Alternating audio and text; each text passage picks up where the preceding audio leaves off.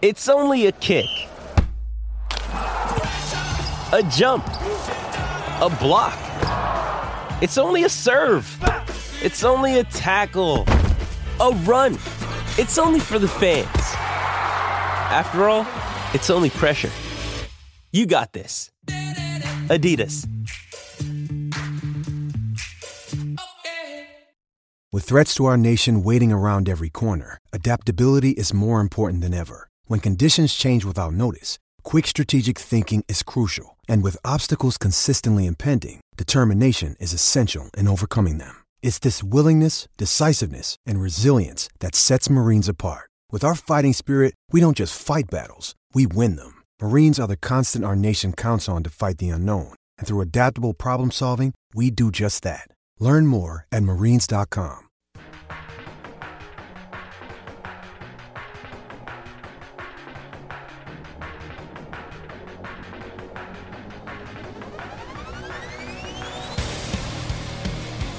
Yes, yes. Welcome in for another edition of the Tim McKernan Show here live from the HomeLoanExpert.com studios. I'm your host, Tim McKernan, alongside the great John Seymour, better known as the Sea Monster, uh, here on the program. Uh, and this is this is kind of part two of our experimentation uh, this week with uh, a couple of new uh, shows that we're going to do, and we'll see how they see how they do, and if they don't do well, then then we adjust. Uh, but uh, it's the Sea Monster's idea, and I follow the Sea Monster just like you follow the Force in Star Wars. He he knows what he's doing. So every Monday we'll continue to have our uh, big name guest from the world of sports, politics, entertainment, whatever the case might be.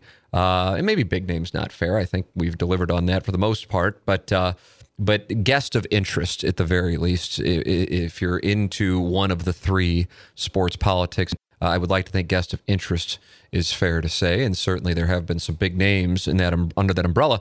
Uh, and then questions from the audience with uh, me, Iggy, and uh, the Plowboy, my uh, cohorts from the morning drive show I do here in St. Louis, the Ryan Kelly Morning After. Uh, actually, has been way more well received than I ever anticipated and, uh, and and has been listened to like crazy. So we're able to monitor instant feedback by the number of times these things are downloaded, and uh, boy, that thing got a lot of response. So we certainly will. Uh, continue that, and as I always say, please make sure that you uh, send me feedback, like it, uh, recommendations, feedback, whatever. The one thing I've noticed, though, I do have to tell you before I uh, lay the foundation for what we're going to do here in this episode. I'm getting guest recommendations and a lot of them are, are really good and helpful, and it gives me an idea of what people want to hear. And I like that. And certainly with a producer, the caliber of uh, the Sea Monster, it becomes reality. However, the Sea Monster, for as good as he is, he's probably not going to be able to, to get Bill Maher to fly in and, and sit down with me or Neil deGrasse Tyson. So I some of these ha- are kind of getting into a range of being a little aggressive uh, and unrealistic. So if we can stay within the realm of reality on the recommendations, like I doubt Donald Trump's going to stop by Kirkwood and, and sit down with me. Uh, you know that that that would be that would be ideal. But hey, you know what? Uh, nothing ventured, nothing gained. So feel free to send your suggestions in. Uh, and I appreciate that. And I certainly appreciate the feedback as well. I really do, legitimately. And I think I've responded to damn near every email that I've gotten uh, on feedback, positive, negative, whatever the case might be uh, T. McKernan at InsideSTL.com. One of the things people have said is they want the, the shows to be longer. And with the guests, I'm very conscientious of their time. And so, for example, with Clay Travis, he said, listen, I got about 30 minutes. We went 40 with him. Uh, Mozeliak, Cardinal president of baseball operations, said something along the lines of 45. So sometimes it's not our control, but with the Plowboy and with Iggy, we went uh, a good amount of time here. And, and with our uh, final piece, to the puzzle here for our second month of the Tim McKernan Show.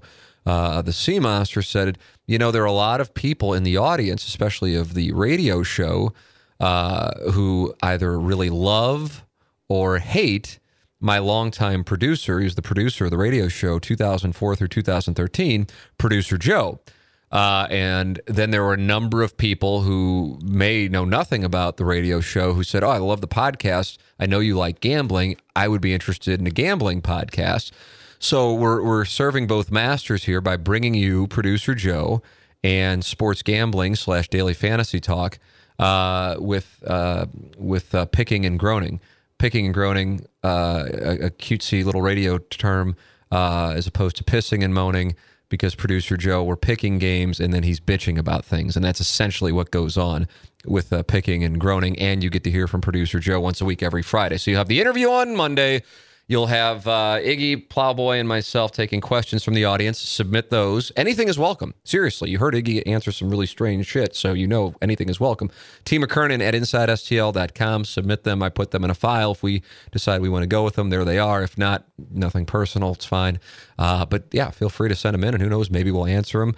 And uh, and you will of course win nothing, but uh, your your question will be answered on the program. And then on Fridays, producer Joe and I We'll do picking and groaning. So what we do there, producer Joe uh, wagers on soccer. Now, from my standpoint, the only thing he does is bets overs, which is not necessarily a winning strategy. Although, when I did follow him on his plays, it was profitable. So I said, Joe, I'd like some soccer plays.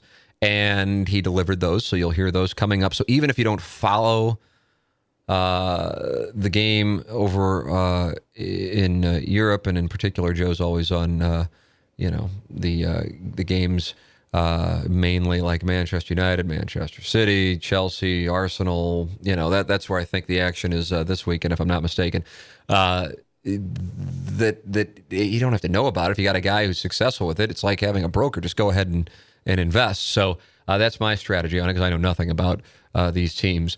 But uh, producer Joe has been good. So there you go. You'll hear that. Plus, uh, Joe and I talk college football playoff, who we think will be there when it's all said and done, at least as far as where the rankings are right now, in particular with uh, Notre Dame and Georgia. And then also uh, six games that we both pick, plus locks of the week, and we give our confidence rating on the plays as well. Also, fantasy football trade discussion and daily fantasy, uh, which game that we think will be the one that will pop this weekend uh, and be the play to make on your daily fantasy site. So all of that is coming your way uh, here on Picking and Groaning with me and producer Joe making a glorious, glorious return uh, to the show, albeit not the morning after, but the Tim McKernan show, which of course is coming to you from the homeloanexpert.com studios. Ryan Kelly is the home loan expert, and Ryan Kelly is the person to call if and when the time comes for you to buy a home or if and when the time comes for you to refinance. His number is 1 800 991 6494. That is again 1 800 991 6494. And he's online at thehomeloanexpert.com. People don't realize how much money is just sitting there waiting to be saved by simply going online and entering in it's some very simple information. You know it right off the top of your head. It's right there for you. And then you go, oh my God, look how much I'm saving. Plus, here's a, a person and here's a company that has been growing, uh, not just in St. Louis, where it certainly has, but uh, throughout a number of cities. And that's because he does things the right way and his staff is second to none. And as I said, uh, I do business with them. I, my my uh, sister was uh, buying a home last year it was instantaneous. That's who we uh, made sure that she did business with. So I can recommend Ryan Kelly and the Home Loan Expert team to you wholeheartedly. They're online at thehomeloanexpert.com. If you like the podcast, uh, A, please make sure you're supporting the sponsors you hear on the podcast. That is just A, number one, always. And B, uh, give the podcast a review on whatever podcast platform you use, whether that be iTunes, Stitcher, uh, whatever, wherever you are, if you're listening to it on InsideSTL.com, uh, it helps the cause.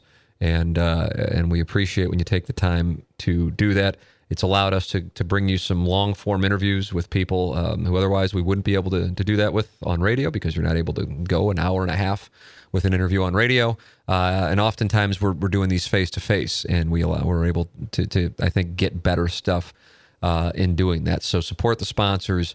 Make sure uh, that you do. Gateway Buick GMC is another great sponsor of this podcast. Uh, for those of you in the St. Louis area, they're at I 270 and McDonald Boulevard. They're online at stlouisbuickgmc.com. Uh, I think I can go back six years. Been getting cars from Gateway Buick GMC, whether it be for myself or my wife or both.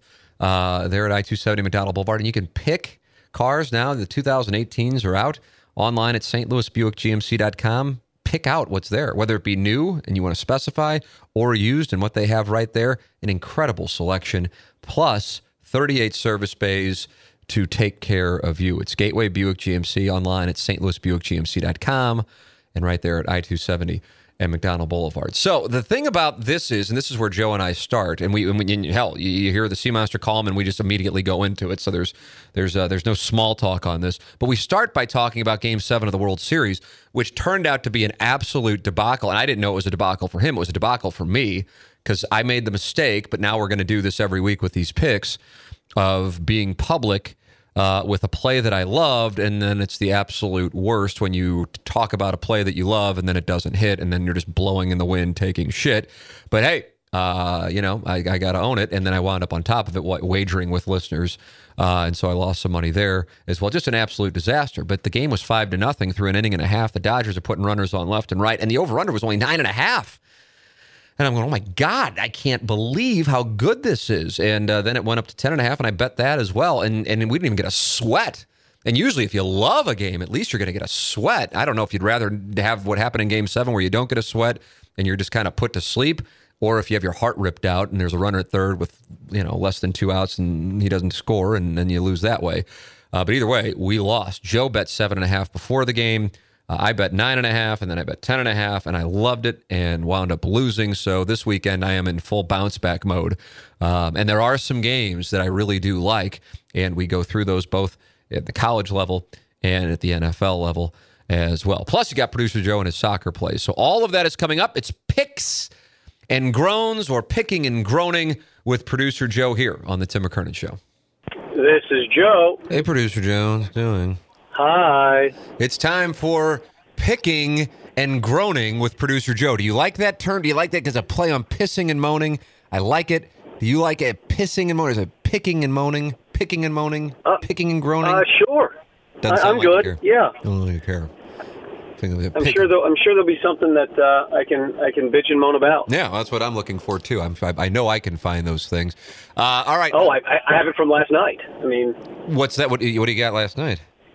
Oh, I had I had the over uh, at the start, seven and a half. Felt so good at oh. five nothing in the second inning. Well, yeah, that, that, that's that's exactly the, the source of my consternation. Was I live bet? But see, you're not on the TMA fan page. So are uh, you uh, are you aware of my post, or did somebody let you know, or you just totally bet the over just because you bet overs all the time anyway? Uh, no, I, I bet the over because I had zero faith in Darvish. Yeah, and I, uh, I I looked at it seven and a half, and runs had been scored, you know, fairly often, obviously in the series as it was, and it was just, hey, seven and a half, you know, minus one ten. I mean, it was it was essentially a pick 'em at seven and a half, and I I, I said, ah, there's there's some value in that. And what two nothing after the first inning, three nothing after the second inning. No, five nothing, baby. Time, it was five nothing after yeah, the second that's inning. That's what I said. Yeah, I meant, yeah. That, so two and then three runs, and uh, at the same time, it wasn't like the Dodgers weren't getting on base. That I just felt like there was opportunities for them to score because what McCullers couldn't control a fastball and, and and couldn't control you know anything really. I mean, you hit four guys and still don't give up any runs. I don't know. And then the sixth inning came around and the Dodgers do score their one run.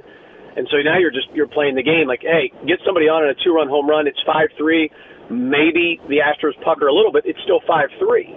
And yeah, that uh, it, it, it, never came home. Well, the, the, the, your your discussion on this game, which I actually didn't have in my uh, my itinerary for the uh, the broadcast here, but it, it, focuses on the the philosophical discussion I had to have with myself as to whether or not I even wanted to do this because, as you know from making picks and putting them on Twitter and as your uh, co host from Nick and the Badger, Charlie Marlowe, has said, and as I have said, when you post a pick on social media, it's a zero upside play. And if you're wrong, all hell breaks loose.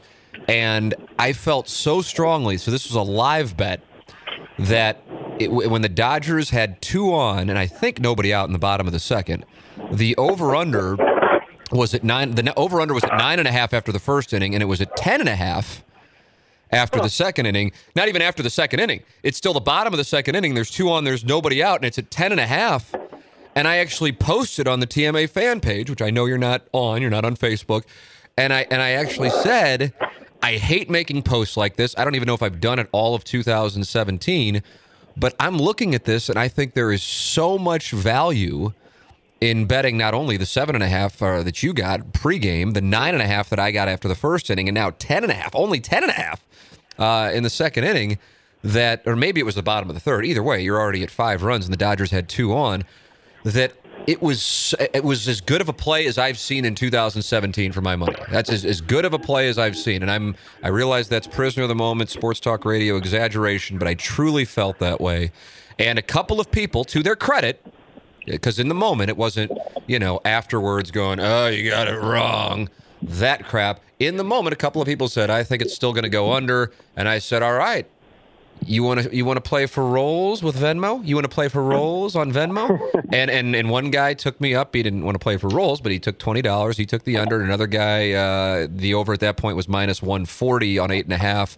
So in fairness, I said, okay, if the under covers, I'll pay you fifty. If the over covers, I'll take thirty five. So I lost there. I lost online. Uh, another listener contacted me, said we'll play for a round of golf in 2018. I mean, I got shipped. And usually, when you're so confident in a play, usually you at least have a sweat. I didn't even have a sweat. Now, I guess you still had a sweat because your number was seven and a half and it was five to one. Uh, but it was, I mean, it was, I, I, and the thing is, it, you take me back to that moment when I made the live bets, I would do it again for the exact same reasons as you. Well, you did it based on Darvish sucking. I did it based on guys pitching on short rest and the offense is being so good.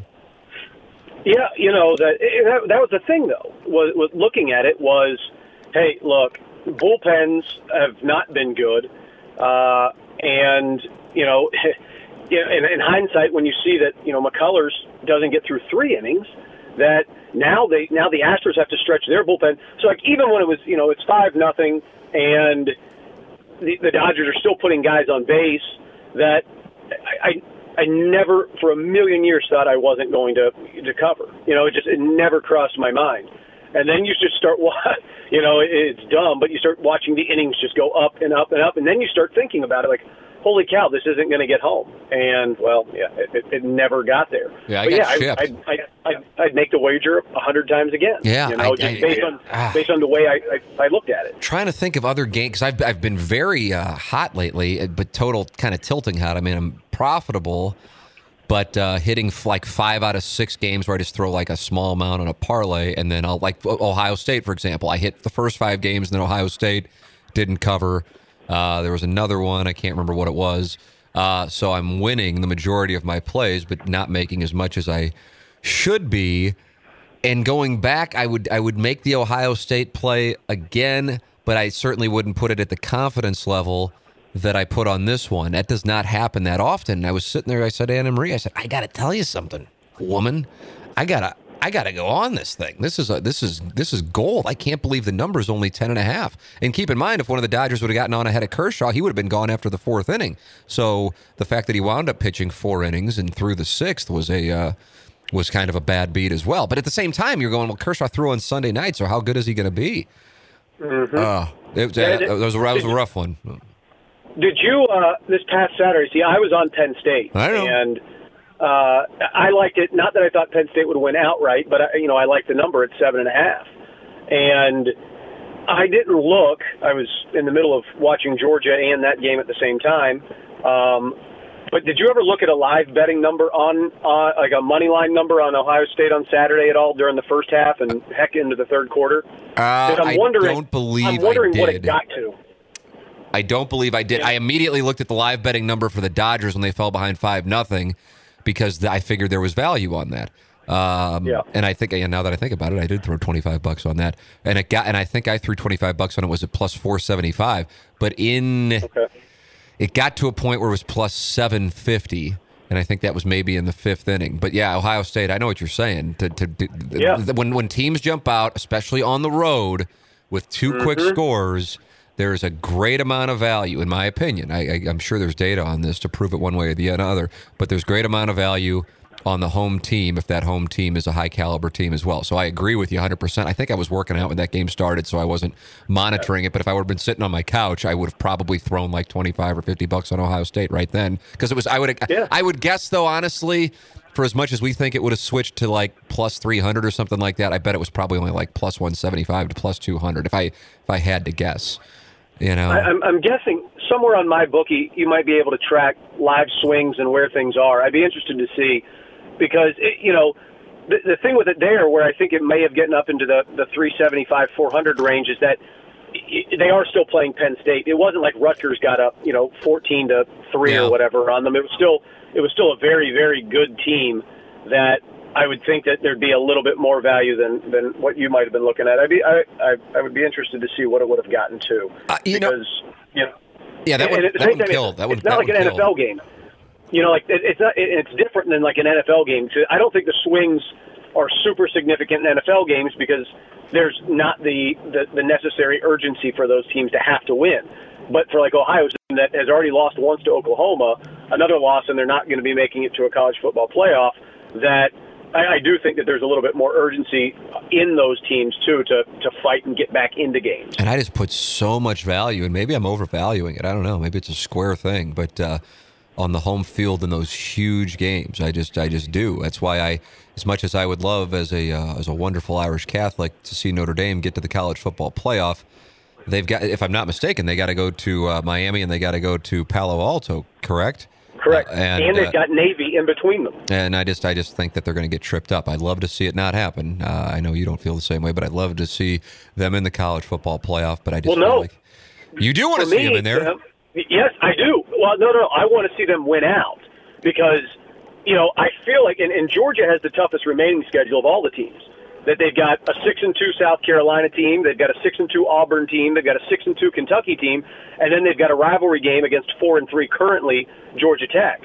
So if they're able to win out down the stretch there, granted it's not going to be top 25 wins outside of maybe Auburn, that their at least their strength of schedule would stay strong if Notre Dame wins out too. Yeah. Because they're going to end up in an SEC championship game against uh, against Alabama more likely than not, and even with that one loss, they, their strength of schedule is still going to be there. And if you start looking through like the current roughly top 10 teams in college football uh, with, with the college football playoff. At this time right now, Georgia has two wins over teams that are in the top 25 with Notre Dame and Mississippi State. Alabama doesn't have any. Now, Alabama closes strong, but right now, Notre Dame's got more wins over top 25 teams than anybody else, and they've got the loss to the number one team. Yeah, that's a good point. You know, when you take a look at uh, Notre Dame, I wasn't expecting them to even be in the discussion this year, and uh, and yet here they are. Did you agree with the rankings announced this week on the college football playoff? Yeah, I did. I, I and, it really does come down to the fact that Alabama still hasn't beaten a top 25 team. Now the names look good when you start looking through it. In theory, that Texas A&M and Florida State, that those are good names, but Florida State's not any good, and Texas A&M is what they are. You know, a, a coach who's going to fight for his job through the end of the year, but they haven't beaten a top 25 team yet. But like I said, you close with LSU this weekend in Mississippi State. They got one more layup with Mercer, and then they close with in the Iron Bowl with Auburn. That I thought Georgia should be one. Um, I, I like the fact that Alabama does have something to continue to play for because I just think it's fun to watch that way. Notre Dame wins out, they're going to get in. I mean, that's really the way it, it lays out. Clemson's is odd to me that you know their loss to Syracuse. That at the same time their top 25 wins you know, throughout the course of the, the season isn't super significant. Virginia Tech and Auburn. You know, they did beat Georgia Tech, and Georgia Tech is undefeated against the spread this year, by the way. Oh, good knowledge. Uh, yeah, uh, uh, there's only two teams in the country that are undefeated against the spread. Georgia Tech's one of them. Do you know the other one? Uh, I would assume it's Missouri. Uh, yeah, it is. It is not Missouri. Hmm. It is a team that resides in the state of Florida, though. First year head coach, I believe. No, UCF. Oh, yeah. UCF is five zero and one. Georgia Tech is six zero and one against the spread. That's good. A little piece of knowledge. I know. I know you've been yeah, making a lot of Georgia Tech overplays on your locks of the week. Uh, I hit one two weeks ago, lost this week against Clemson, but Georgia Tech is my lock of the week against Virginia this week. Um, and you know, it, it, it's how are you going to bet against a team that's undefeated against the spread? Is really what it comes down to for me with them. Uh, so you don't subscribe to the their due to not theory. No, no. You, you are who you are. I think after eight weeks, you've got a pretty good idea who they are, and they still run a gimmicky offense that it's hard to stop. And the other team doesn't see the ball a whole lot. There's nothing that would make Paul Johnson happier than having like a 15 play, nine and a half minute drive. That's it. You know, that if the other team doesn't have the ball, it's incredibly hard for them to score, especially when your team doesn't throw the ball. Well, we will uh, we'll get to all of the games here, and also college football playoff, and then uh, some daily fantasy. I want to I want to give uh, people my input on. Uh, but uh, you, you have hit before, and I saw you tweeting about it this past weekend. Soccer plays. So even if somebody has uh, zero interest in it, if if you feel like your broker is pointing you in the right direction in the stock, you don't have to have to have interest in the industry if you know it's going to be profitable. So what is what is is there a soccer play? Don't just give me one because no. now now that we're doing a podcast, you will be held accountable for these plays, and the Sea Monster and I will be will be tracking all of our plays, as I'm, as I'm sure you will as well. So there's some accountability here. So is there a soccer play or two? And I assume it's some over on a game in England, like at eight in the morning. That's my assumption. It, it, it's two of them actually. There we go. Um, all right, what do we got? That. Uh, well, I went what, one and one this past Saturday, and you mentioned tweeting it out. And the, the minute I yeah, were you drinking when you did that? Because that's not it's usually when you start drinking is you start just tweeting out bets and like, hey, I got a buzz, and it, that's usually no. Later in the day, later in the day, I was feeling really good about life on Saturday, but no, the first one I think I sent out was at six fifteen in the morning. So no, I had not started drinking yeah. yet at that point. But that was uh, the United Spurs game, and I was over the two and a half on that one. Now that hold on a 2nd Let's. I, I got to speak to the. I got to. I got to cast a wide net. You say United Spurs game. Is that Manchester United and the Tottenham Hotspurs?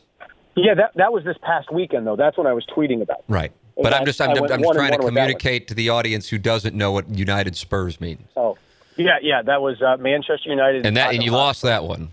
I did. It was. But then you bounced back. a one nothing game. Then uh, then I went over on the City game. Uh, that, that that's Manchester City. Yeah, that is. Yeah, I went over on that one and I hit that one. And who are they so playing? Went, uh, God, I forget. That was what five days ago. You'll never I, walk I, alone. Uh, no, they weren't playing Liverpool. Liverpool, uh, that, that they weren't playing Liverpool. All right, but it does, that's in the past. You went one and one, but you're sure. bullish on your two plays this weekend. What are they? Because I will, I will. I need a bounce. I need a bounce back after losing to listeners and losing online with this damn uh, Dodgers Astros game seven live bet over. It's destroying me. I'm gonna have to get a uh, second mortgage. Both of mine are Sundays games, and. Both of them involve Manchester teams once again. The first one is the over the three and a half with Arsenal and Manchester City. So it's a it's a higher number than you'll yeah, it is. see for soccer games. Most of them are two and a half, but it's the over three and a half there. I have zero faith in Arsenal being able to defend, um, and no one's stopping Manchester City right now. It's just it's it's clinical the way that they're playing, and they're at home. Um, and the second one, now this one is if we're going to start putting confidence ratings in one, I feel yeah, like I have no problem with confidence ratings. the first rating. one is about the first one's about a seven and a half. This one's more in the five or six range. And the only thing that worries me is it's it's Jose Mourinho going back to his old club, but it's United and Chelsea, but the total's only two. So the problem is, is United haven't given up a goal. They've only given up four all season. They're playing on the road. They haven't given up any home goals, so they are more prone to give up goals on the road. But over two, I just I, I see a lot of value in that. All right, so, producer uh, Joe's plays here over three and a half. Arsenal, Manchester City, and he's got that as a seven and a half uh, on Three the and a half. confidence. Oh, seven and a half confidence stars. Yeah. Well, I mean, what, what, what, do we, what do we do? Because I could have sworn you said seven and a half. Yeah, I thought you were saying the over was seven. No, no, no. Oh, okay, the over, yeah, the over three and a half. Yeah, seven and a half confidence rating. Yeah, that'd be an aggressive Yeah. play. I'd probably move some money on the under just a hedge. Uh, and then over two, Manchester United and Chelsea, and you've got that as Yeah. a five to six star in that range. Yeah. Confidence level Confidence play. So, I, all right, I'm gonna throw. I'll probably throw. Uh, what I'll do is I'll throw a unit on both those, and those are nice because you can wake up uh, and, and and have a little uh, extra in your account to uh, Yeah. do three game sweetheart teasers, as I'm prone to do. yeah, Uh, nothing quite like laying a 130 on a, Yeah, absolutely. four game 13 pointer. That's the move. All right, so here are our games, uh, but we'll, we'll we'll address some other games that aren't in our games for our Maggie O'Brien's uh, picks of the week on uh, the Ryan Kelly Morning After, and we start with Florida, at Missouri. And honestly, even though I know you sent me your picks, I I, it's not, I didn't not look intentionally. I just I've been doing stuff the whole time here, so I haven't had a chance to look. Florida at Missouri. Missouri is minus three. Uh, where are you and why? Uh, you know what? And when we sent in the picks, it was before that Florida made the announcement that Malik Zaire is going to start for them this week. Um, it, it's I don't feel good about it. I don't really feel good about picking Missouri really ever. Actually, um, I like I liked I liked them a lot the last two weeks against the hand job things, UConn, well, Idaho. Yeah, but it, there's there's like Florida's an absolute dumpster fire. I mean, it goes back to even before you know firing you know Jim McElwain and players getting arrested and credit card nonsense. Like it's it's a really big mess. And I I realize that college football is not like the NHL, where if you make a change with the head coach, magically you're going to go and win five of your next six games, types of thing. So I don't have a whole lot of confidence in it, but no part of me can pick Florida and say, wow, you know, a field goal on the road is enough for me to feel good about them being able to cover it. I think Missouri will be able to score. Um, I don't know if they'll be able to run the ball nearly as successfully as Georgia did last week, but there's maybe one other team in the country that I can think of that does. So it's more of a I don't feel any part of that Florida can win games. That, uh, but I don't feel real confident Missouri either. I, I'm going with Florida, and it's it's you know we had Chris Doering on the show this week, the uh, former Florida receiver now on the SEC network, and you know, I talked about Randy Shannon's press conference and how he made he made substantial changes, and he's not just viewing this as okay, I'm kind of in the interim spot. He made substantial changes, and I just I I, I subscribe to kind of like I said, I may overvalue home field when it comes to huge showdown games. Um, that I also subscribe to the uptick a team gets after a firing in the middle of a season, and I take that all the way to Major League Baseball, as a matter of fact. Um, and so, therefore, I, I feel like right now there is an overvaluing of Missouri based on fraudulent isn't fair, but but based on beating two. I mean, now all of a sudden, like, oh, Barry Odom, maybe he's turning around. Missouri might be a bowl team. I mean, they've beaten Missouri State and Idaho and UConn, and if they do win six games, it'll be because the, the, of what they have in the SEC East, and then the, the, their West opponent left is is Arkansas. So I just I just don't buy in, and it seems like the only way they really really move the football is just Drew Lock just dropping back and doing what I used to do in Madden and just throwing hail marys every play. And it worked the first couple series against Georgia, but then eventually Georgia's like, okay, you know, that's that. Uh, I just don't think it's going to. I think Florida's going to be on full wake up call. Not to say that they're the second coming. Plus, you're getting three points. I'm going with Florida, and I do. This is a game I will bet. I'm not just uh, just picking it because it's uh, it's Missouri. I, I am gonna I'm, I am gonna bet Florida, uh, and I and I like this uh, play as well. I, would like to think um, I, my my college I think has been pretty good this year. My NFL's been bad, and I'm pretty high on the Florida play. Well, you you know you don't. I, I understand you're you're subscribing to the idea of new head coach comes in or interim head coach. I also remember Randy Shannon's time at Miami. I know. Uh, I know. And and I also look at professionals. I think there's a lot of times that their eyes get open a little bit quicker than an 18 to 22 year old kid. Yeah. That I, there's some accountability on professionals' end of hey, look, this guy just lost his job, and a lot of it has to do with us, not necessarily what he was doing. Yeah, but they were all, a lot of the players were tweeting out, bitching about the fact they found out about it on Twitter, and they did because yeah. it wasn't done. And I just, sometimes I was curious, you know, granted it's a professional team, but how would the Texans respond this past weekend? And I would say they played a damn good game defensively. They were nowhere there, but nor were the Seahawks. Uh, so when a team is fired up, I think it's a wake up and it gives you some form of motivation that isn't there before. Uh, in other words, I think I probably would have taken Missouri if McElwain were still the coach, but because yeah. of what took place, that's why I'm going with uh, with Florida and the three points. Our next game, uh, staying in the SEC, LSU on the road uh, in Tuscaloosa against Roll Dam Todd. And uh, the number we have to work with here is Roll Dam Todd minus 21. I truly don't know where you are. My guess is you're taking Roll Dam Todd. No, I, I feel disgusting about it because I don't think LSU is very good, and the fact that they've got the ninth, uh, I guess, is ninth best, or you know, I guess it'd be the ninth best or the fifth worst uh, rush defense in the SEC, and you know, Alabama rushes for above I think 330 yards a game, which is the best in the SEC. That it would lead you to believe that yeah, it's going to be a long afternoon. But 21 is just too much for me to lay in this game. It, it, I, I'm, I'm on LSU. I don't feel good about it, uh, much like the Missouri pick. But it's just it's too many points, and I don't know. There, there's there's something about LSU every once in a while that I, I could see it being you know 10 to 14 points without yeah, much of a this is all. rarely do I advocate the sweetheart teaser on Saturdays, but I am all in on the sweetheart teaser on Sundays. Uh, 10 Mm-hmm. points can mean the world in the NFL. My God, especially when you can lower a total down to like 31. Uh, but uh, here is where, if I were to employ a sweetheart teaser, which for those of you who are not familiar with it, uh, it's 10 points, and you have to pick three games, and you get to move the spread 10 points, and it can be for the total and for the side or the side. Uh, but you're, you're minus 130, and all three have to hit. Uh, this is one where I, I would advocate it because uh, I would love Alabama at anything, uh, you know, like a minus 11 number. Minus 21 is steep. It's probably not a game I would bet, uh, but I would take Alabama. Uh, reason being, I don't buy into LSU. I recognize traditionally they're a force. I don't buy into LSU. And again, maybe I'm overplaying intangibles and I will be schooled for doing so. But I, I think it benefits those wanting to bet Alabama that they were not ranked number one. Even though if I were actually ranking, I would also rank Georgia number one at this point. Uh, I, I, I would say, even though Saban doesn't give a damn, I don't think, usually anyway, about running up scores. That's why there's that game every September where he's playing a random school and the number's like 47, and I always take the other school and he always doesn't cover. I feel like it's an agreement between him and boosters. Hey, here's some free money in September.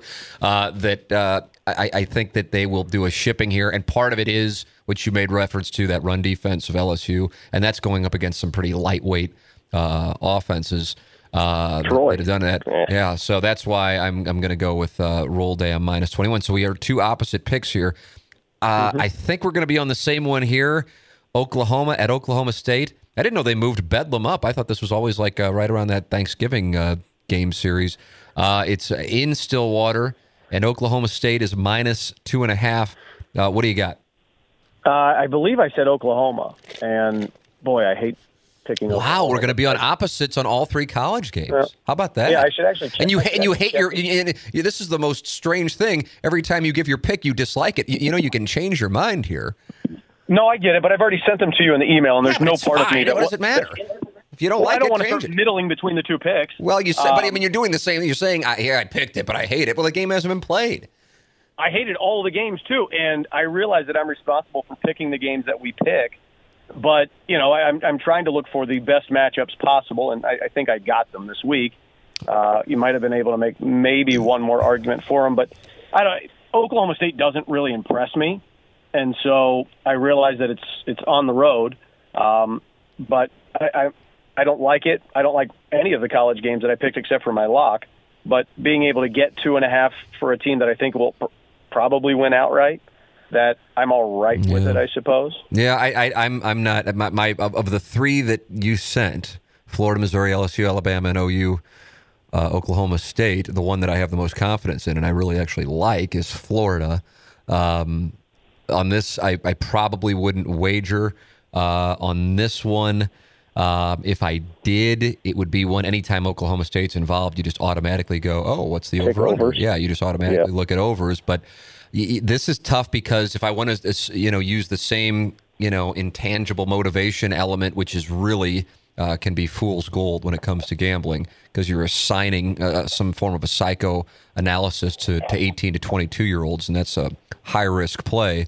Uh, but you could say the same thing about Oklahoma going, wow, we're not in the top four. We lost to a team that beat TCU, and we went to Columbus and beat the team that uh, was number 2 in the country. And you're going to tell us we're not in the top four at this point, and they might go on, on a mission. The issue here is, though, uh, unlike Alabama, LSU, where I think there's a great talent disparity, I don't think there is one, and I think Oklahoma State might actually be uh, the better team. And so, therefore, I'm going to go with Oklahoma State, but it's probably not a game I would bet. If I did want to put together a sweetheart teaser on sun on Saturday, I would lower that over under to 66 and a half from 76 and a half on Oklahoma State. But I got to tell you something. That's a high number uh, for this thing. I mean, essentially, you're saying at this point, and, and, and that's what the math tells you, is that this is a game that's going to be uh, high 30s, is where Las Vegas has it set at least.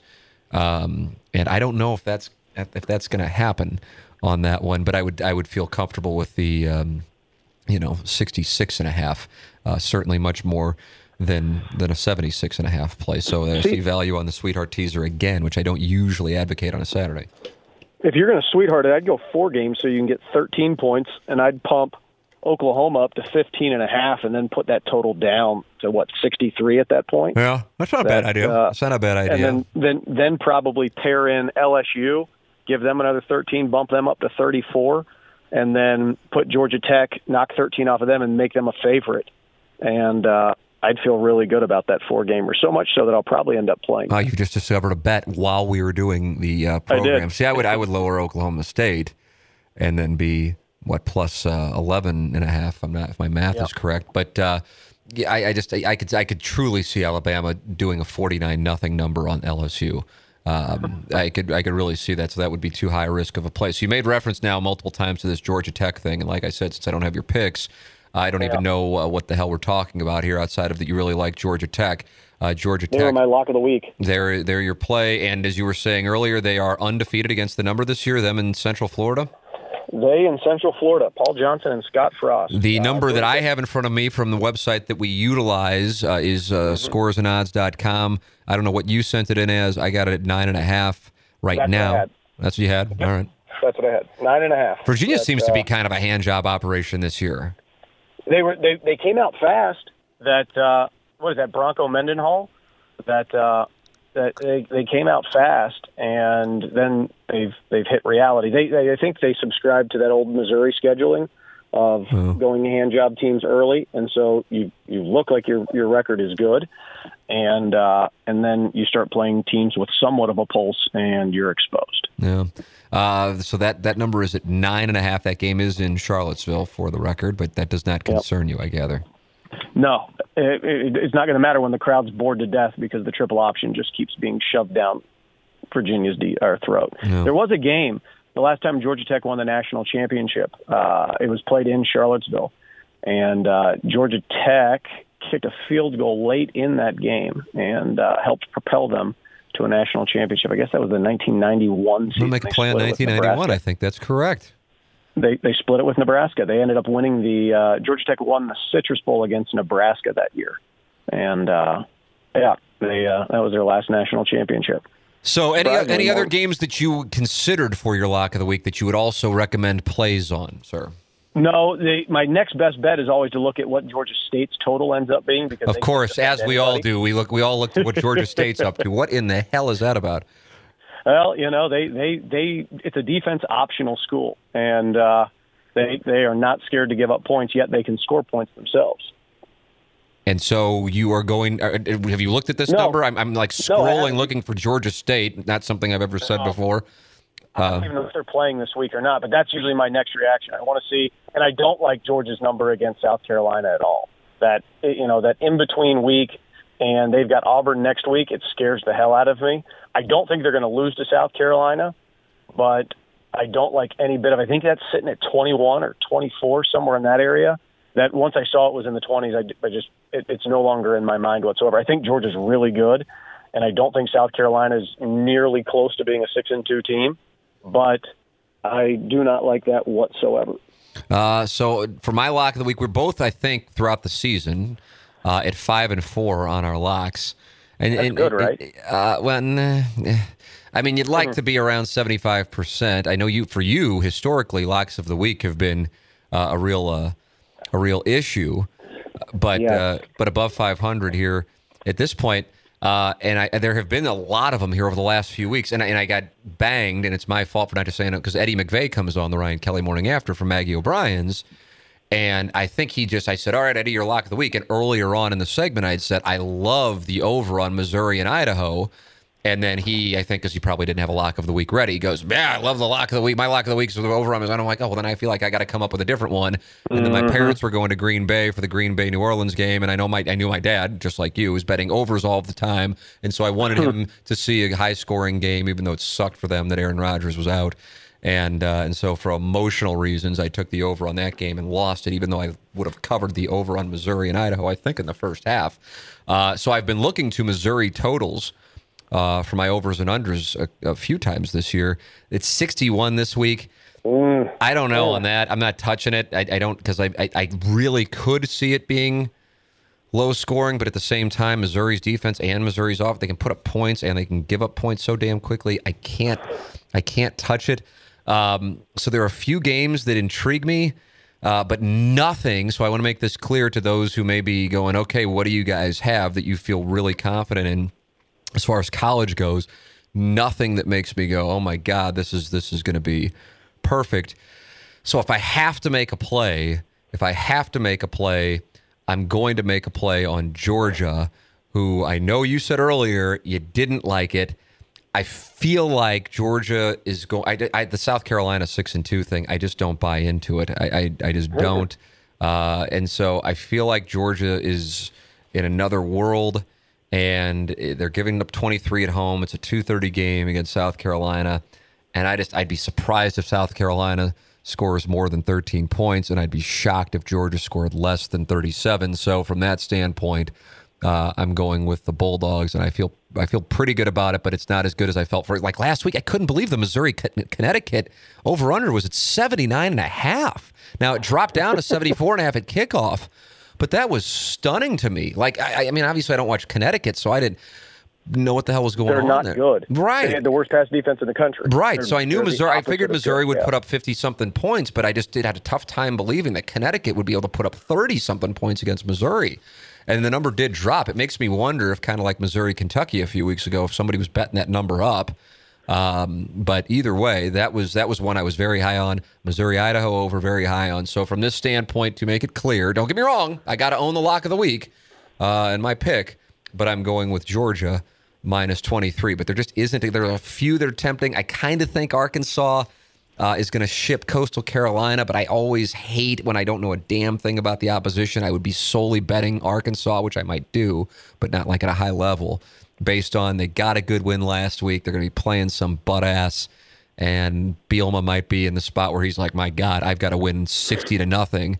Uh, and so they'll just put it on them. But I don't know on this Coastal Carolina. I'm surprised the number's only 23, which makes me think either Coastal Carolina's a decent random team or there's just zero faith in Las Vegas on Arkansas. If that's the latter, I like Arkansas more, but I don't know about Coastal Carolina.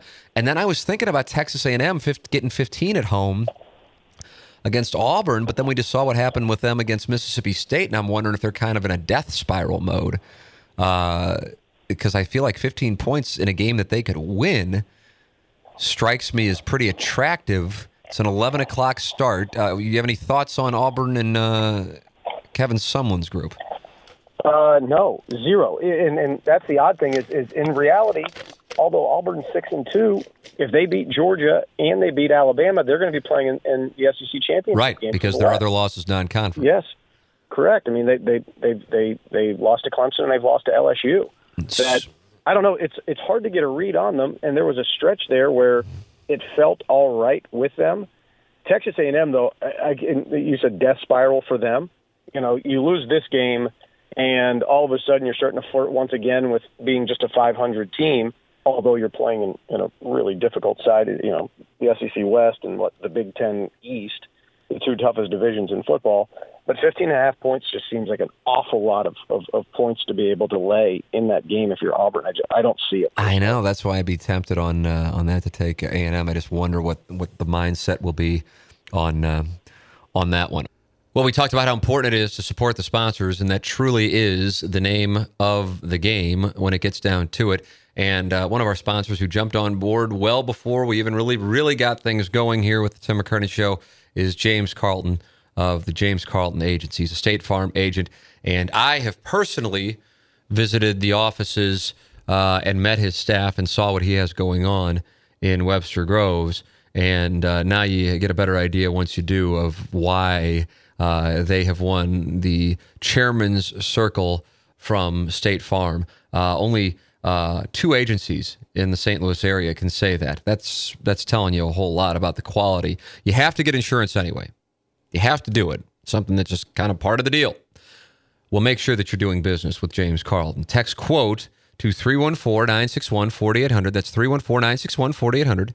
And one of his incredible team members are going to reach out uh, to you.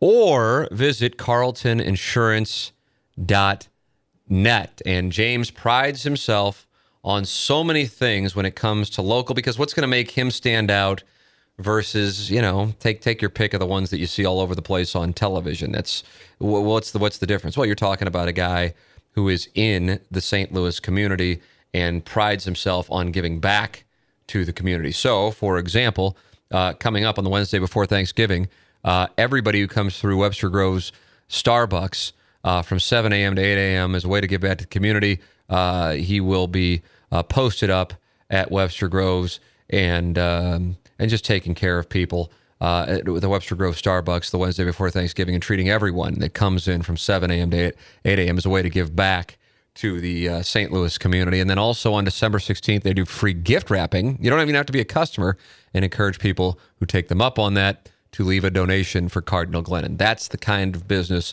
James Carlton is running at the James Carlton Agency. Again, text quote to 314 961 4800, 314 961 4800, uh, or go to carltoninsurance.net. If your insurance costs a leg and an arm, then call James Carlton State Farm.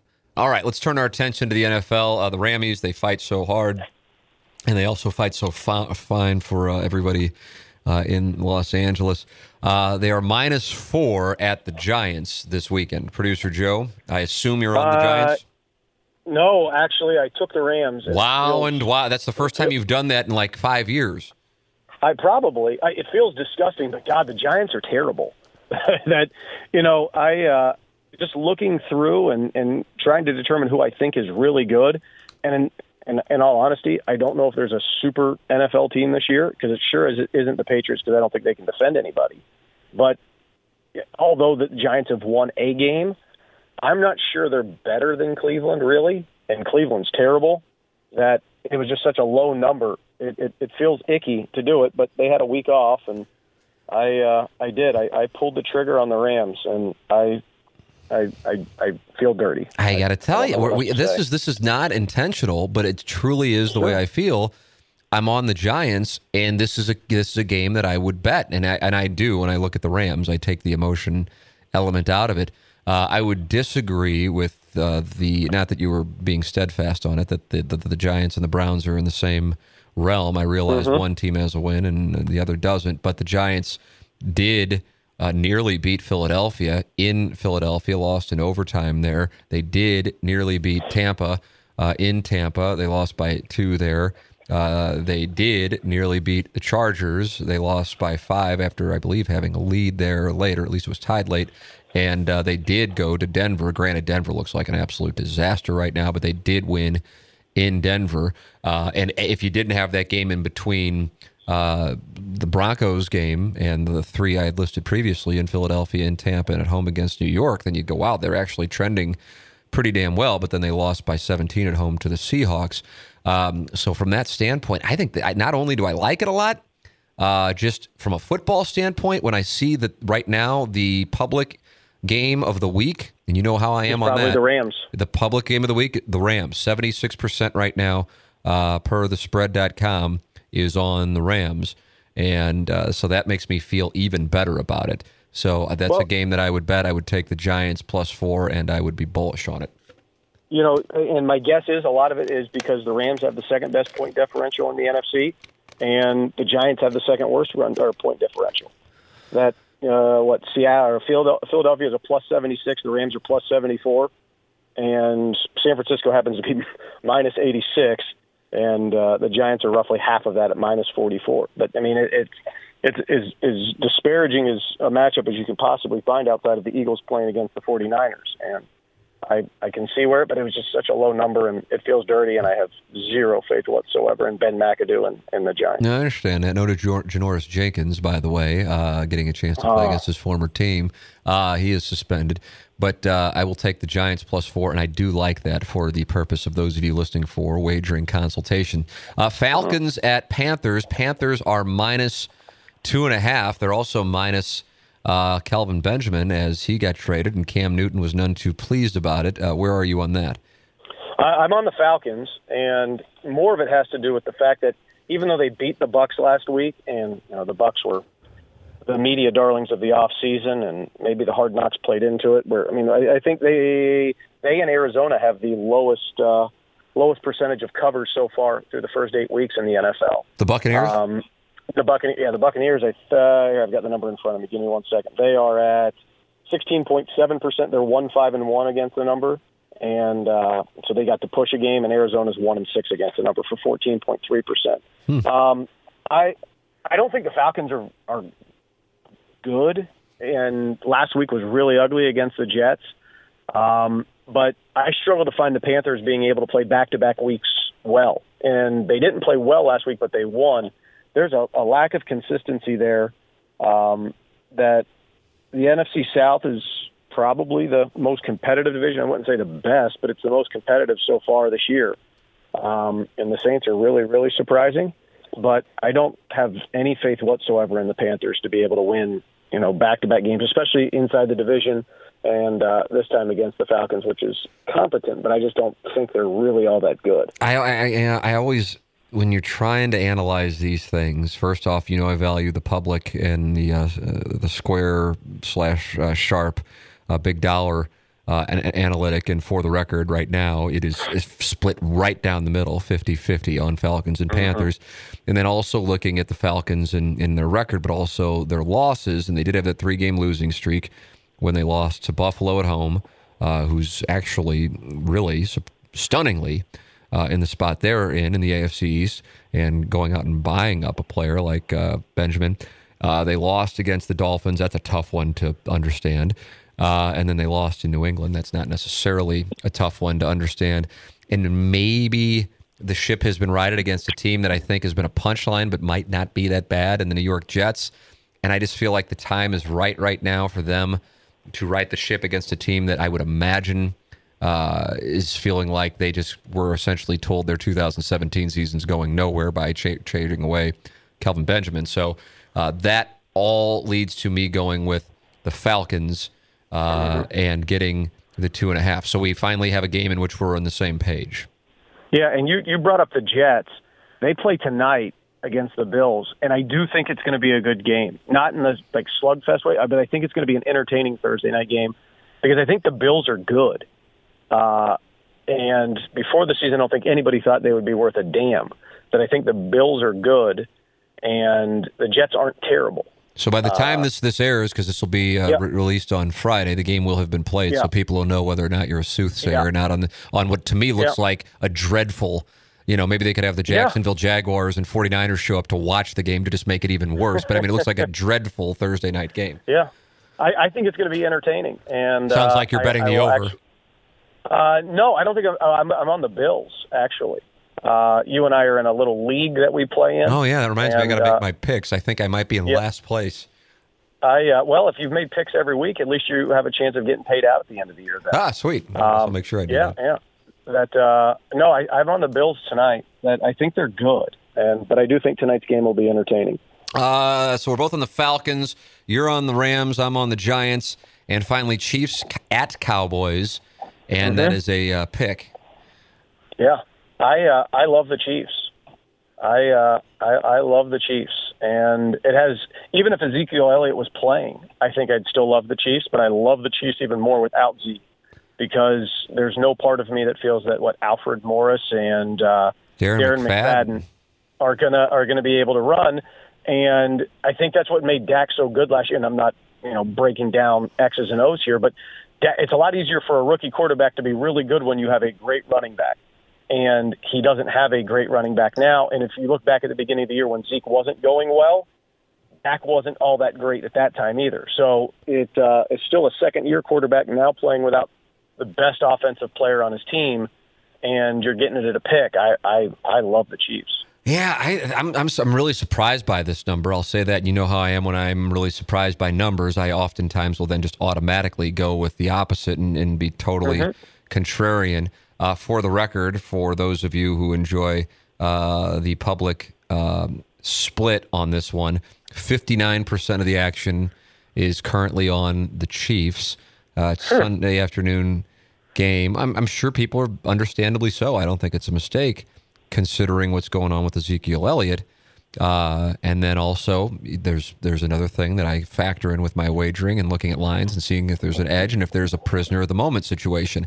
And a Monday night game oftentimes gives a team uh, prisoner of the moment value, E- it, and it cuts both ways. If they get shipped, Yeah. uh, they're they're they're underdogs in a bigger way, and if they uh, do not get shipped and put on a clinic like the Chiefs did uh, against uh, the Broncos, who've now made a quarterback switch since then. Uh, people overvalue them, which is really, but historically, there's a lot of money on the Dallas Cowboys. Yeah. I'm going to go with the Cowboys because the line does not make sense to me. I'm surprised it's it's a pick, and and when I do that, and I'm essentially in coin flipping mode. Plus, you do have the short week factor. Uh, I'm going to go with the Cowboys, confidence level wise. Um, I would probably bet it because it strikes me as odd. It's not crazy odd, but if you if you would have said, "All right, we're going to be picking the Chiefs and Cowboys," guess the line. No Ezekiel Elliott. Uh, Probably Chiefs minus with- four. I would have probably guessed three and a half to four. That's exactly right. Yeah. So that's odd to me. And you do see 59%, which again isn't an overwhelming number. I really only start getting worked up about it when you start getting into the 75%. And by the way, 75% is on uh, your Bills this evening.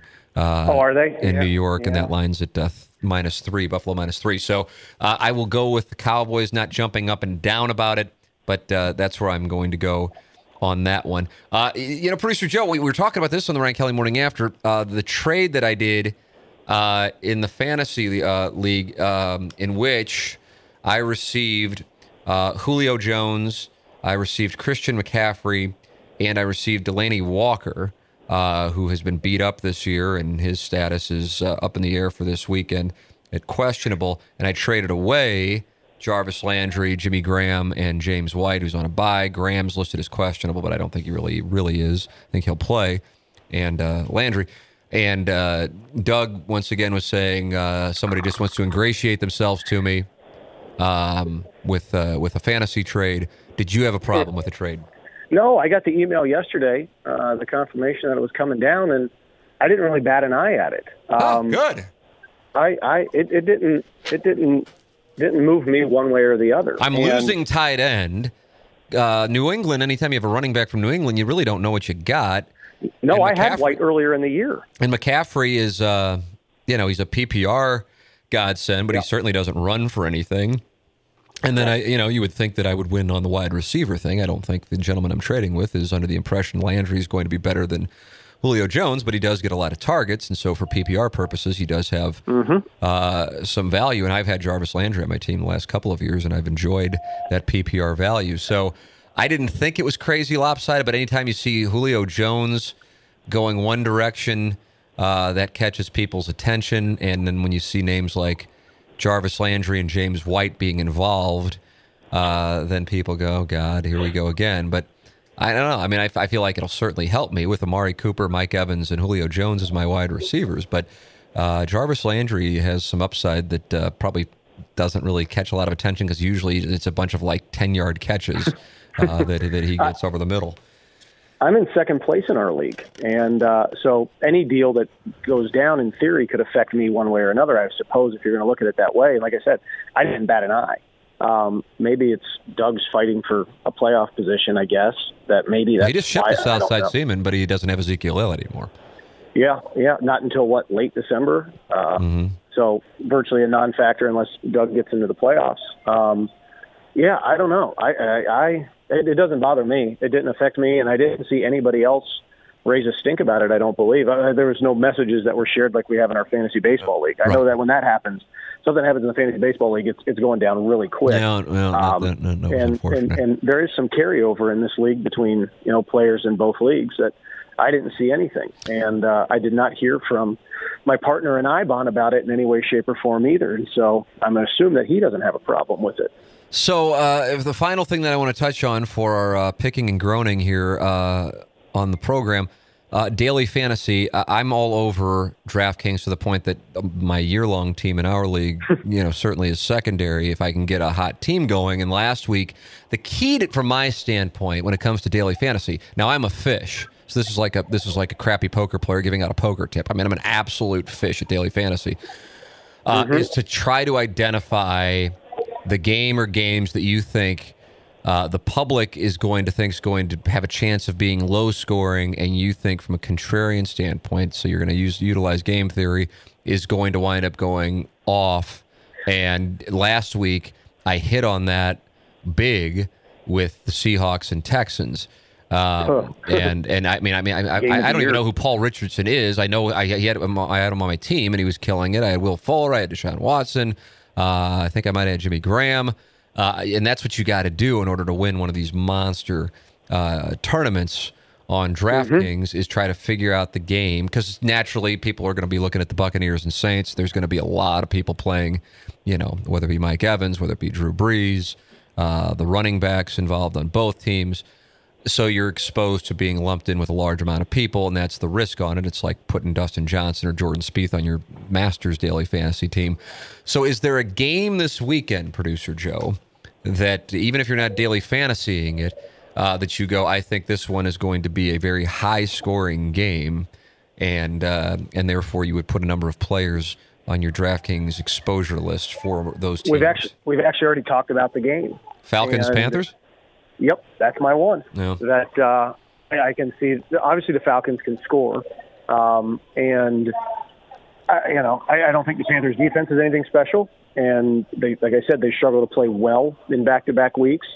But I could see that one being a 35-28 game, um, and load up on on Julio and Freeman and Coleman, uh, Devin Funchess, you know, a, a name that before this year I don't know who was really paying attention to him, but he's going to be their number one there. Obviously McCaffrey, and uh, you might get a couple a couple weird scores from Cam somehow, one way or another. That I, I think that's a high scoring game. Yeah, the the one that, that I'm actually keeping an eye on that's big time contrarian. Um, at least I would think it is because that means you're going to be taking members of this team and putting them on your offense, eh, which you, you have to struggle to find even who you would put on there. I could see the Rams and Giants being the play there. Uh, that the total is only 42 and it dropped from its open at 43 and a half. So again, looking at it from where is there going to be value in that most people will not be on, you know, most people will be on the Buccaneers and Saints. That totals at 51 and a half. Uh, the Colts and Texans, that one's at 51 and a half. So you may like Deshaun Watson, DeAndre Hopkins, Will Fuller. You may want to go with T.Y. Hilton. The Colts are terrible. but and their defense is is horrible. Uh, but again, if you if you have a player that you know 25 to 30 percent of the field has, it's not going to do you much good. So there, you do need to have, pick for value and to execute some form of game theory. And so along Orleans those lines, that's the, that would be the guy. Uh, Yeah. Along with potentially if he's healthy because he's going to get a lot of targets, you would think Sterling Shepard. Um, and uh, Evan Engram's been a guy that Eli Manning's been leaning on. So I, I'm, I'm going to make my play uh, on the Rams and Giants being a high scoring game. Uh, and that's where I'm going to put some DraftKings exposure because otherwise, uh, I don't think you would uh, you would see a number of people with them. And if I do hit, then we're going to be in a good spot. Uh, and the other the other factor then that is that the Giants' running game is so bad. I think they will be throwing the ball, and that helps you get your number of plays for game flow. And Gurley certainly gets a lot of touches, but a lot of those come through the air. So uh, I'm going to go with the Rams and Giants being the potential uh, DraftKings play for this weekend. If you want to make your uh, your plays accordingly on that, that's where I am going to go. Producer Joe, uh, any other wagering thoughts that you would like you uh, to make sure that our audience is aware of here for picking and groaning? Uh, no, I'm good. I got my soccer games in early, so I, I feel good about those. And I, I feel as though when we come out of the end of this weekend, since you and I have so many games that we've picked opposite of one another, I will Yeah. have opened up a, a comfortable lead uh, in our head-to-head matchup, and I will uh, I'll feel great about life. I'm going to go hunting all weekend. You're going and, hunting. Uh, Where, where are I you going hunting? going what are you hunting, and where are you going hunting? uh, I'm doing some bow hunting down in Stonefort, Illinois. It's about two hours, two hours and 30 minutes or so from here. Uh, so I'm I'm leaving here on Friday, and I uh, will be coming back Sunday afternoon, and uh, we've got a television there, so I'll be able to watch the college games, and I'll be back uh, in time to to watch the NFL games when I get back home. For the record, uh, you were 33 and 30 on your picks this year against the spread, five and four on locks. So 52 My best point- record after nine weeks ever. Is that right? You actually have You know- data on this. Well, I just know that I've been absolutely miserably terrible and, and not above 500. So the fact that I'm three games over 500 this year leads me to believe that yes, in the five or six years that we've been doing this, that this has to have been my best year. 33 and 30, 52.4% against the number, which is really good. I realize people go, oh, it's about 500, but 55% against the spread is certainly successful.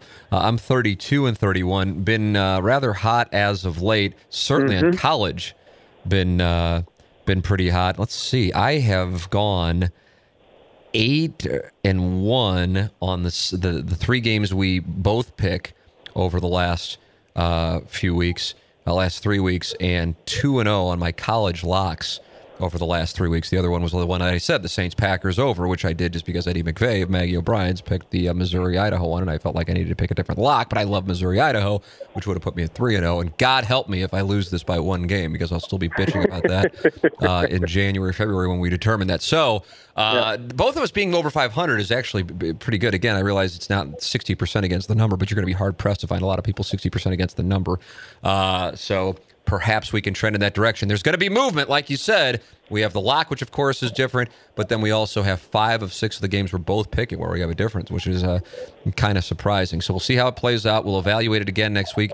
Picking and groaning with producer Joe. Anything you want to bitch about? I mean, you really haven't bitched about much. I mean, I can bring up Iggy just to just to trigger you. No, no, I he's no, I'm good. I did that last Thursday. Was that last Thursday or two Thursdays ago? I don't track when you. And my uh, well, when I recorded that that Swopes whatever Swopes pick, How did you enjoy Swope's Uh, pins?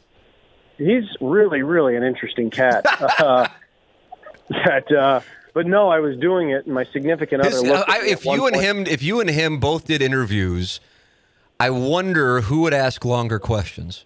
Uh, are you in the competition? Because I, I I've always been able to take the beating, but you should do some air checks and listen to some of your questions sometimes because they're, Yeah, they're but, they're- but my questions are wonderful, and people care what I well, have to say, and that's the difference between me and you. Uh, no, he was an interesting cat, but either way, I, I don't want to bitch about Iggy. Uh, when I was doing that Swopes picks, my significant other looked at me and was kind of like, "All right, enough." Who looked Get at it? you? He's orange. My significant other. Oh, I see. Uh, that, she was uh, listening in on the call. Well, I mean, I was doing it at the house, Ah, and uh, we were getting ready to head back to Atlanta that weekend, and so she was packing while I was kind of pacing back and forth. You know, there's only so many times you can call somebody old and orange, I suppose. I, I don't know how many times I called him creepy, but he is the creepiest weirdo. That's maybe. Well, I mean, it's right there. Now you said you weren't going to say anything, and now you've just gone on the attack. I mean, it, Ah, God, I can't control myself. all right. That, uh, yeah. No, I I- like actually life is good, and so right now I don't have anything to bitch about. Give it some time. Right. chance that you Well, know, people, here in about you know, people. 45 We did this. This was the Sea Monsters idea, which shows Mm-hmm. that there's no competition between producing administrations in morning after, morning grind, morning after history. Uh, No, I mean he's good. I was not so good, so there would be no reason to ever have any animosity. Yeah, but whereas, but, but the Sea Monster prides himself on not talking. Like the Sea Monster this morning walked into the studio, and I just assumed we were under attack from North Korea. That was about the only way I thought that he would come into the studio, and it was only because I said a radio consultant was going to uh, AVN's Exotica in New Jersey, and it actually was the wrong person, so we had to issue a correction real quickly. So it was necessary. It was essentially secondary to the North Korean attack. But you. While, but see, that's the thing. I don't really care, and the Sea Monster knows it. But the Sea Monster is getting to spread his wings by producing the podcast because he gets uh, great guests. But but you were a character, and I feel like because the Sea Monster has zero interest in being on air, and as you know, producer Joe, not that you were desiring to be on air, but a number of people use producing as what they think is the stepping stone to becoming an on-air star. And Oh, uh, a terrible idea. yeah, and so that's not the move. But the Sea Monster doesn't want to be on air, so he's focused on producing. But what I was going to say is when it comes to these these plays, people have been yearning to hear your voice again. And at the time when you were producing, people would hate on you a bunch. But now that you make occasional appearances, it was the Sea Monster's idea to bring you back and do these plays for uh, picking and groaning. Give it two weeks, the people will hate me again.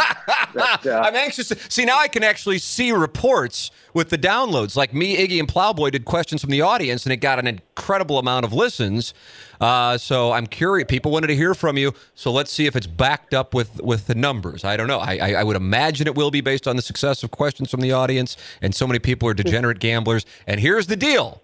Especially since we picked five of six games where we disagreed, you and I are going to get attacked no matter what because we're going right. to pick games and we're going to be wrong. I mean, hell, we- we're all excited about being three games over 500 and one game over 500. That gives you an idea of our expertise. So, uh, You know, you know, you know. A lot of times, the uh, the best gamblers don't necessarily picking the most games right. It's the ones who have bankroll management uh, I couldn't agree with allocate, you more. and you don't you don't have to play every single game. Yeah. That I mean, we have a format that we pick three NFL, three college, and, And one one, lock. lock. That doesn't mean I'm making seven game or seven wagers a week. Right. That I pick a Missouri game, I throw the Rams in there, and then I look for the four best games, two and two, that I possibly can. But you don't have to play them all. That's the beauty of it, and you don't have to play all the soccer games. Like, I feel like Manchester United and and, and Chelsea's going to be a zero-zero bore fest, like like United and Liverpool were a few weeks ago. Don't play the over. Heck, play the under. You don't have to go that way, or just sit it out. I, um, I, I, I, that's why I value our lock of the week performance more so because that's the one where we had to go searching and had to go picking, and so the fact that we're only five and four, which again, it's above five hundred, it's profitable if you've been betting with us, but barely. So I'd like to hmm. ratchet ratchet that one up. But my two plays of these games that we like. Uh, that I like, I should say, this weekend. I do like Florida. I mean, it'd be, I guess, good for Missouri if they could win, but I mean, in the whole scheme of things, what does it matter?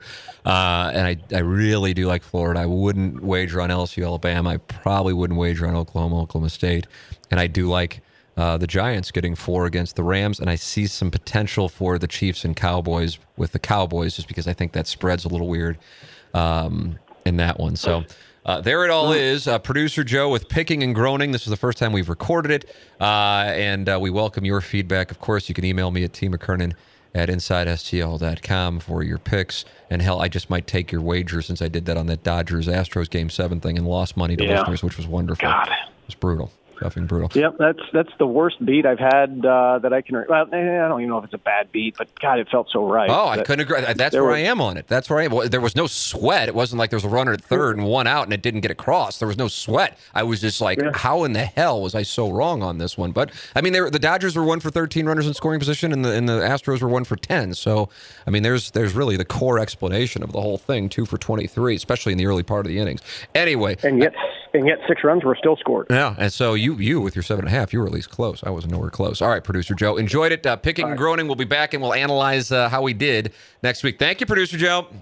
Bye, buddy. So there he is, the delightful producer Joe, uh, with the uh, first edition of Picking and Groaning uh, here every Friday uh, on the Tim McKernan Show. I'm anxious to see how this plays out because I, I legitimately feel good uh, about a few of these games, and uh, I'm coming off the horrifying Game Seven debacle of the uh, live bet of the over, so I need to bounce back. So if I if I don't hit on this, you can know that uh, times are, are getting tighter because uh, I certainly am going to be making some plays. In particular, I really do, as I said, like Florida and the Giants um, of the games, the common games that we pick. So yeah, you know, I mean, it, yeah, keep an eye on it.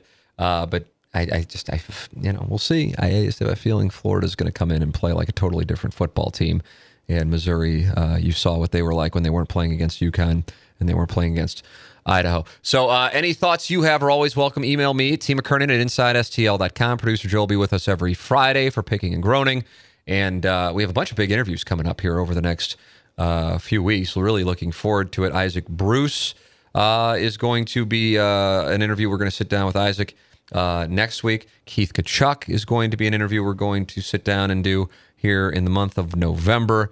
Uh, sat down with Alderwoman Megan Green. That is going to be up for you on Monday. So much going on. She introduced a bill um, for the decriminalization of marijuana in the city of St. Louis, plus all kinds of discussion on her outspokenness when it came to being against the Rams and the stadium, against the MLS uh, stadium uh, vote, and then also what's going on with the Blues and the upgrades to Scottrade Center. And that was a good long.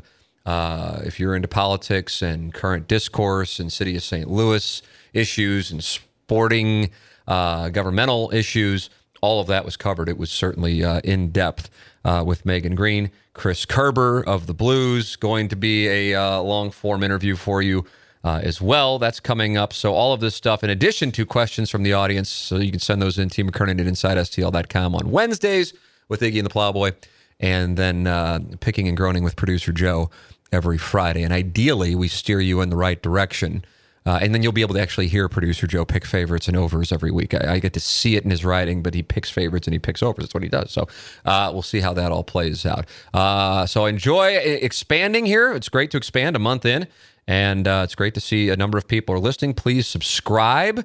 And please leave reviews and please support the sponsors. That's all we ask, and we'll keep doing this as we enjoy doing it and bringing it to you. So, for my executive producer here on The Tim McKernan Show, I'm Tim McKernan. Thanks for listening to another edition of the program. Looking forward to talking to you again next week with Alderwoman Megan Green.